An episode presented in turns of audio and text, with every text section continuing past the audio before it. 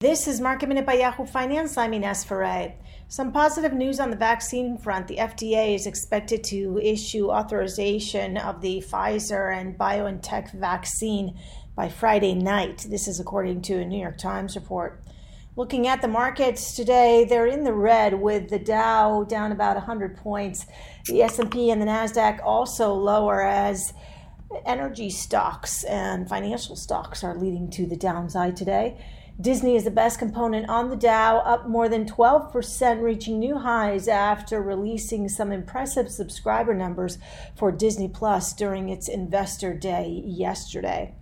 And Qualcomm is under pressure after Apple said that it's going to start working on its own cellular modem, which would eventually replace chips from Qualcomm. For more market minute news, head to yahoofinance.com.